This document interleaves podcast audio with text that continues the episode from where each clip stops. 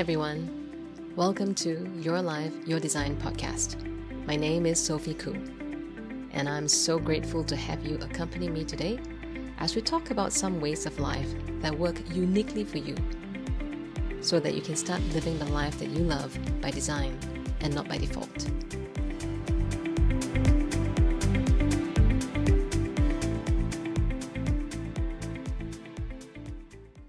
Currently into the third quarter of 2021. And I'd like to start by sharing with you why I chose to start this brand new podcast. And also why now. I enjoy listening to podcasts. I remember I used to always tune in to Oprah Winfrey's Super Soul.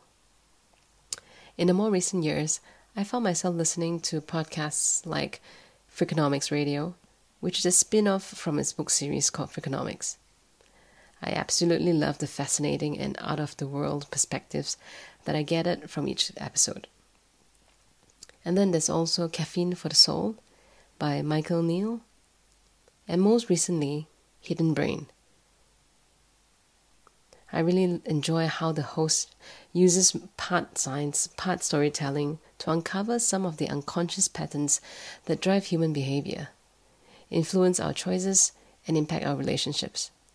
Now, I realized by listening to them share their views, their stories, and also from the interviews that they conducted with their guests, I've learned and continue to learn a great deal about myself and about how I operate in life. Well, this allows me the space for myself to examine if this way of operating or this way of being creates the life that I love to live. So, my intention with the Your Life, Your Design podcast is for us to have raw, honest, and imperfect conversations together. To explore, to learn, and to experiment with the different life tools you might find from these conversations. Many at times in my own personal journey, to become not so much anymore a better version of myself, but a version of myself whom I like, whom I love and am content with at any given point in time.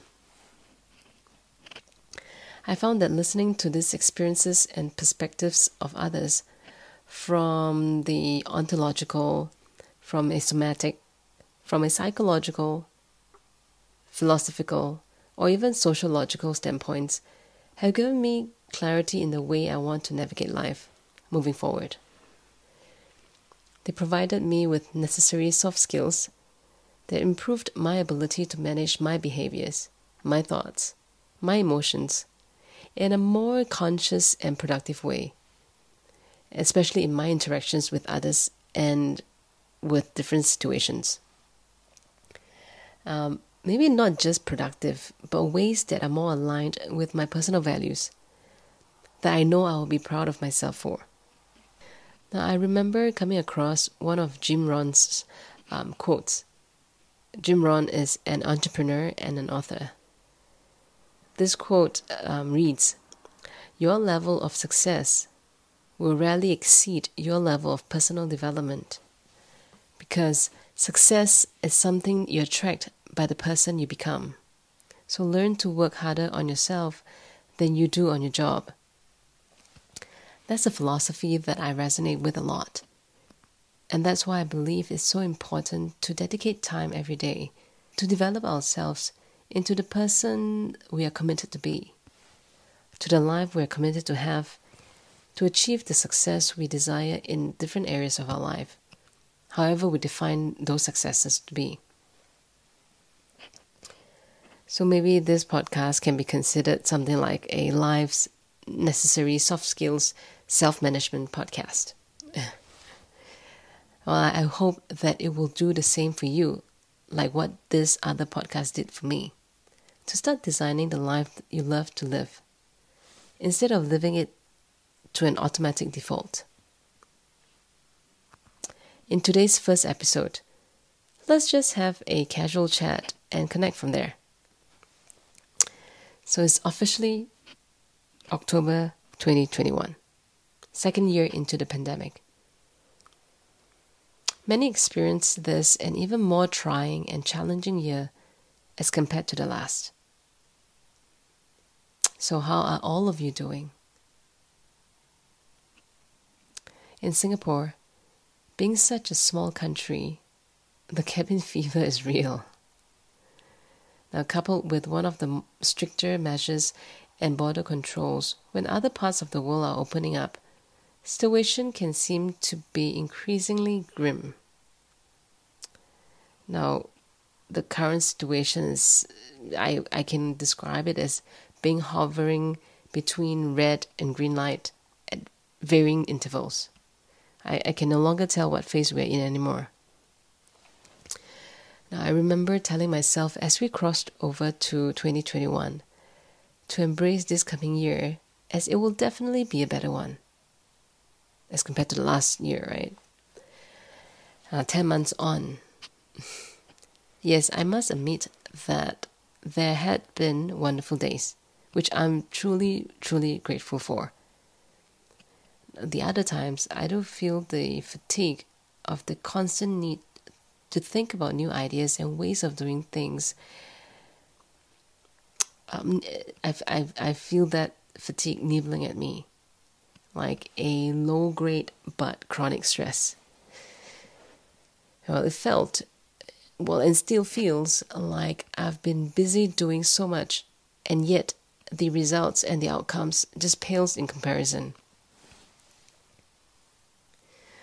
So instead of waiting for 2022 to make a New Year resolution, in the name of what this podcast is all about your life, your design.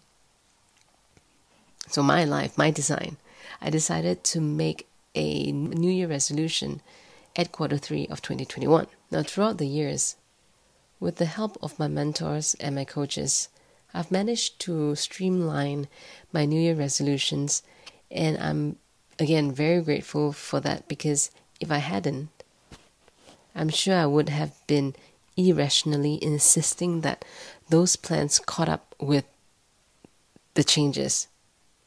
Right? Now, with the current uncertainties, it would have been an impossible wild goose chase. Uh, what I have done instead is to focus on one thing. This one thing can be a value, it can be a it could be a principle. It can be a way of being. It could be also a soft skill that I want to pick up or to enhance. This, you know, this this focusing on one thing works so much better for me rather than having a long to-do list as it made it simpler. No, I said simpler, not easier.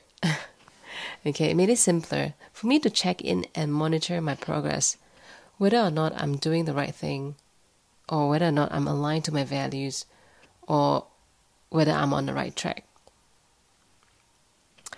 So, my New Year resolution for what's left of the year and beyond right, is to conserve my personal bandwidth.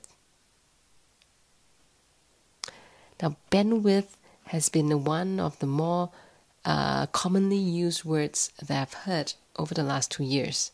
Actually, last actually more than that, more than two years. Now, technologically, bandwidth refers to the amount of data or information that can be transmitted over a given time frame, usually calculated in a second. What about personal bandwidth? What is it exactly? Now, a well known um, Hungarian American psychologist named Mihaly Csikszentmihalyi defined personal bandwidth as our supply of attention, which is limited and scarce. He estimated that we can each process between 90 to 126 bits of information per second. What does that mean? What can we accomplish with this limited attention capacity? Now, to, to, to further explain that, um, he estimated that listening to a conversation takes about 40 bits per second, or about one third to one half of our personal bandwidth.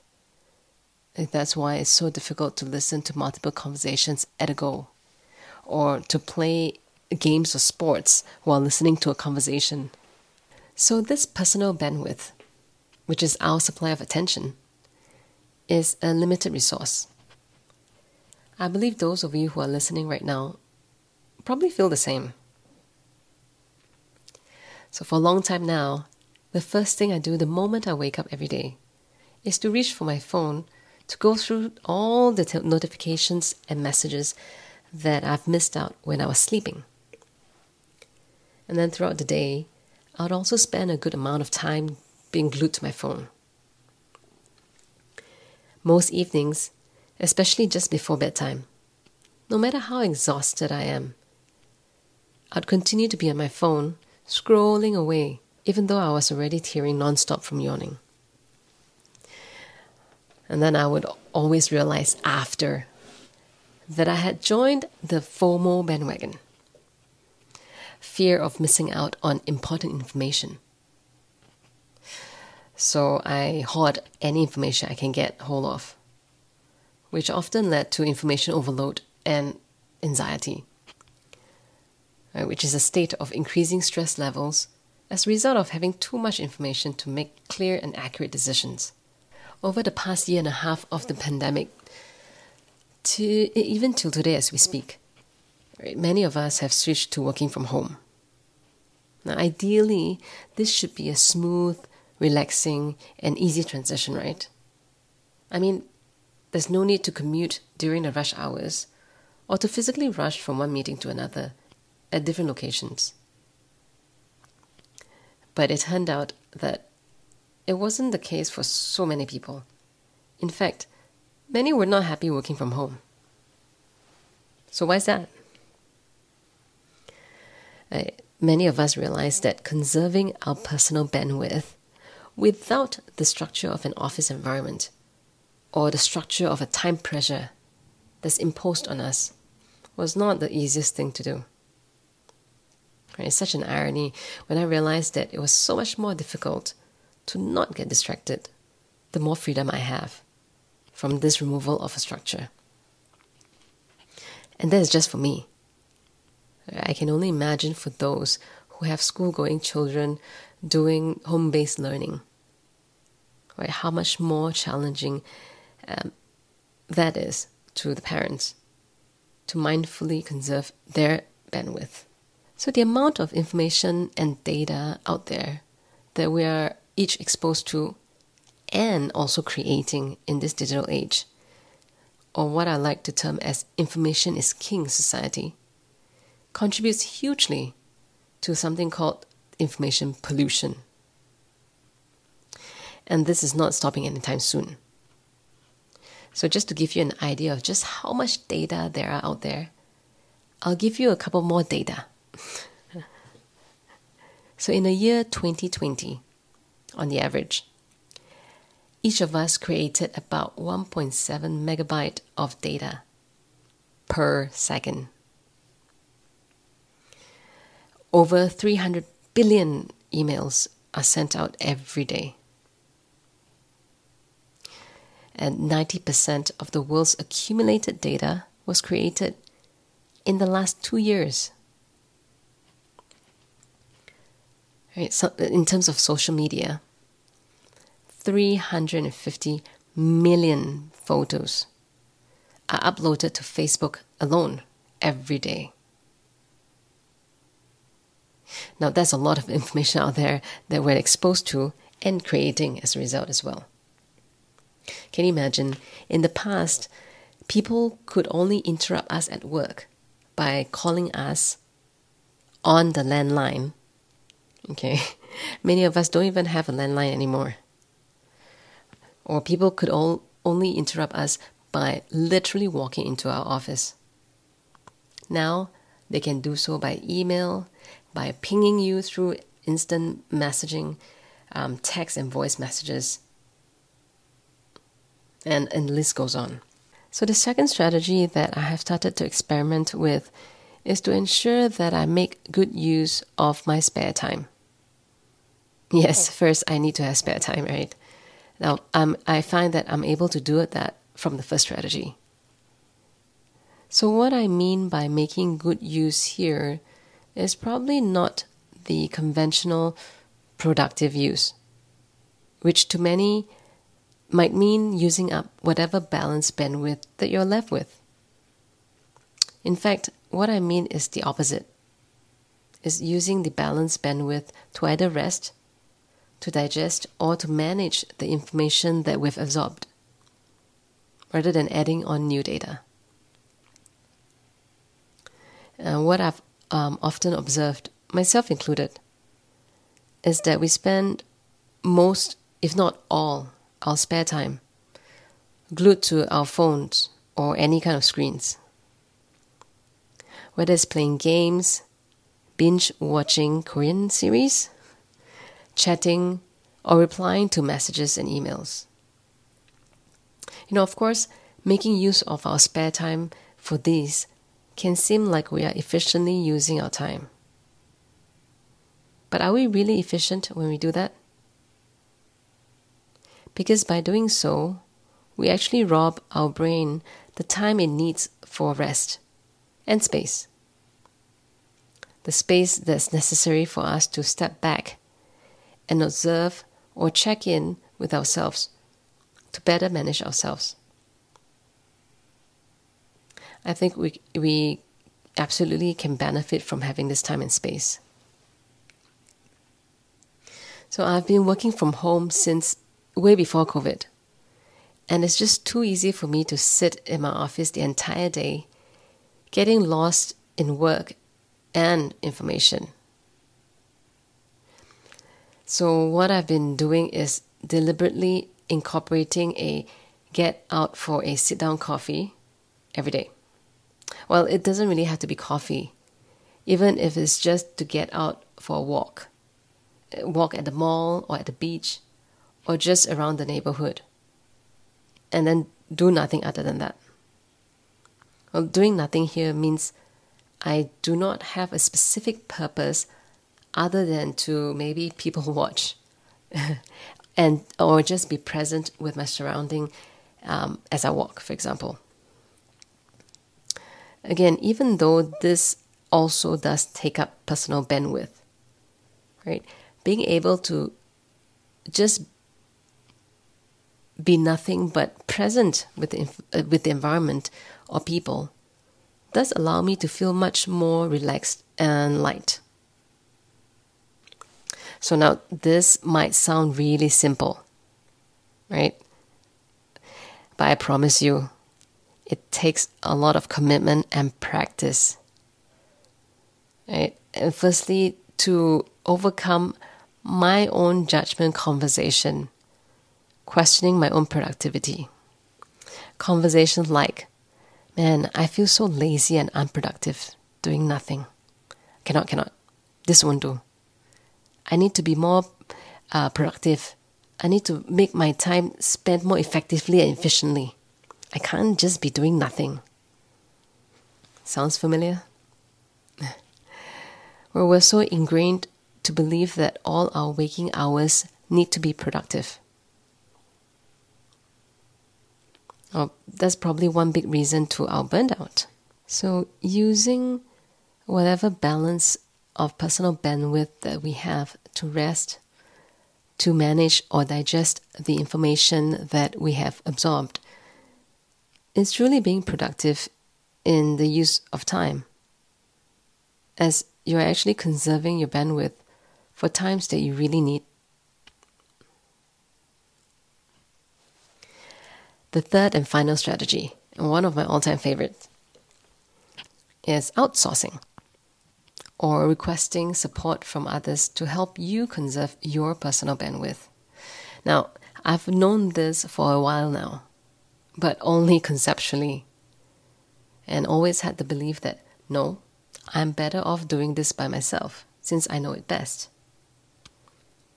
For example, managing my social media uh, both content and creative. Now, I love doing them. I love creating content. I love the creative work itself. But I take such a long time doing them. Now, remember the rabbit hole that I was talking about earlier? Yes, I fall into so many of them um, in this process of creative and content work. So, no, not the best use of my time. And then things got busier, and I could no longer manage it without help. And also, having worked uh, through this mindset of I need to handle all this by myself thing with my coach, coupled with um, perfect timing of a recommendation, I finally engaged my VA, my virtual assistant, Paige, who is not only a wealth of information, but super efficient, super effective in what she does. And then all my considerations, my beliefs, my reasons for delaying the need to have one were totally debunked. I'm now able to spend more bandwidth doing the actual coaching work with clients because of Paige's um, expertise. So, yes, outsourcing and requesting support from others will greatly help you in conserving your personal bandwidth. I've also realized something. I realized that many important things in my life are often just right before my eyes when I choose to see them. So, wouldn't it make sense for us to pay attention and focus our limited bandwidth on these important things instead? Things that are meaningful to us and things that bring fulfillment to our lives. And as for the rest, well, just outsource them. It is really more important to conserve our limited bandwidth. I hope you've gotten some value from today's content. Content that will inspire you to design the life you love to live. And if you have enjoyed this episode, I'd love for you to subscribe to, to rate, and to give a review on Apple Podcast, on Spotify, or Google Podcast. Thank you. I'd really appreciate that very much. So, this is Sophie Koo, and you have just listened to the first episode of Your Life, Your Design podcast. Until the next episode, take care and stay safe.